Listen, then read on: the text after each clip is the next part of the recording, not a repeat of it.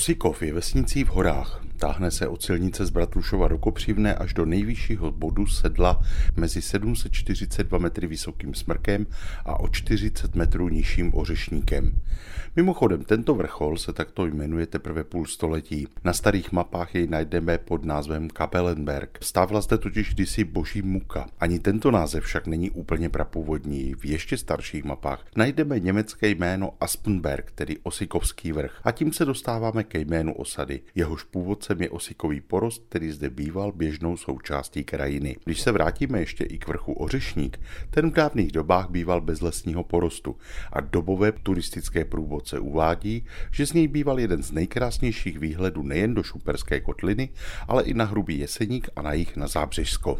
Turistika byla vůbec pro Osikov důležitá. I dnes tudy vede zeleně značená turistická značka, vycházející ze Šumperka a mířící přes městské skály směrem do Kopřivné, přes Nový hrad až do údolí Moravy v Bohdíkově. Kdysi byl Osikov mnohem významnějším centrem pro turisty. Autoři publikace o Bratrušově u této osady dokonce uvádějí, že byl pro Šumperáky tímtéž, co je pro Švýcary svatý Mořic, tedy významným výletním místem v horách. I v současnosti zde najdeme mnoho rekreačních objektů, ale stěhují se sem i noví stálí obyvatelé, kteří se den co den vydávají na cestu za prací dolů do údolí, stejně jako kdysi v dobách, kdy tuto téměř výhradně německy mluvící osadu obývali její původní obyvatelé. Tím se dostáváme k historii obce. První zmínka o Osikově pochází z roku 1577, kdy obec patřila k panství ve Velkých Losinách. Později byl Osikov spravován vrchnosti z Budova. Až do roku 1848, kdy zanikla patrimoniální zpráva, byla obec součástí nedalekých Rejchartic. V době první zmínky zde bylo asi 10 domů a přibližně 7 desítek obyvatel. Do Rejchartic chodívali místní lidé do kostela a také děti do školy. To si dovedeme jen těžko představit, neboť zimy zde bývaly velmi kruté a školní docházka se tedy podobala pravidelným horským túrám.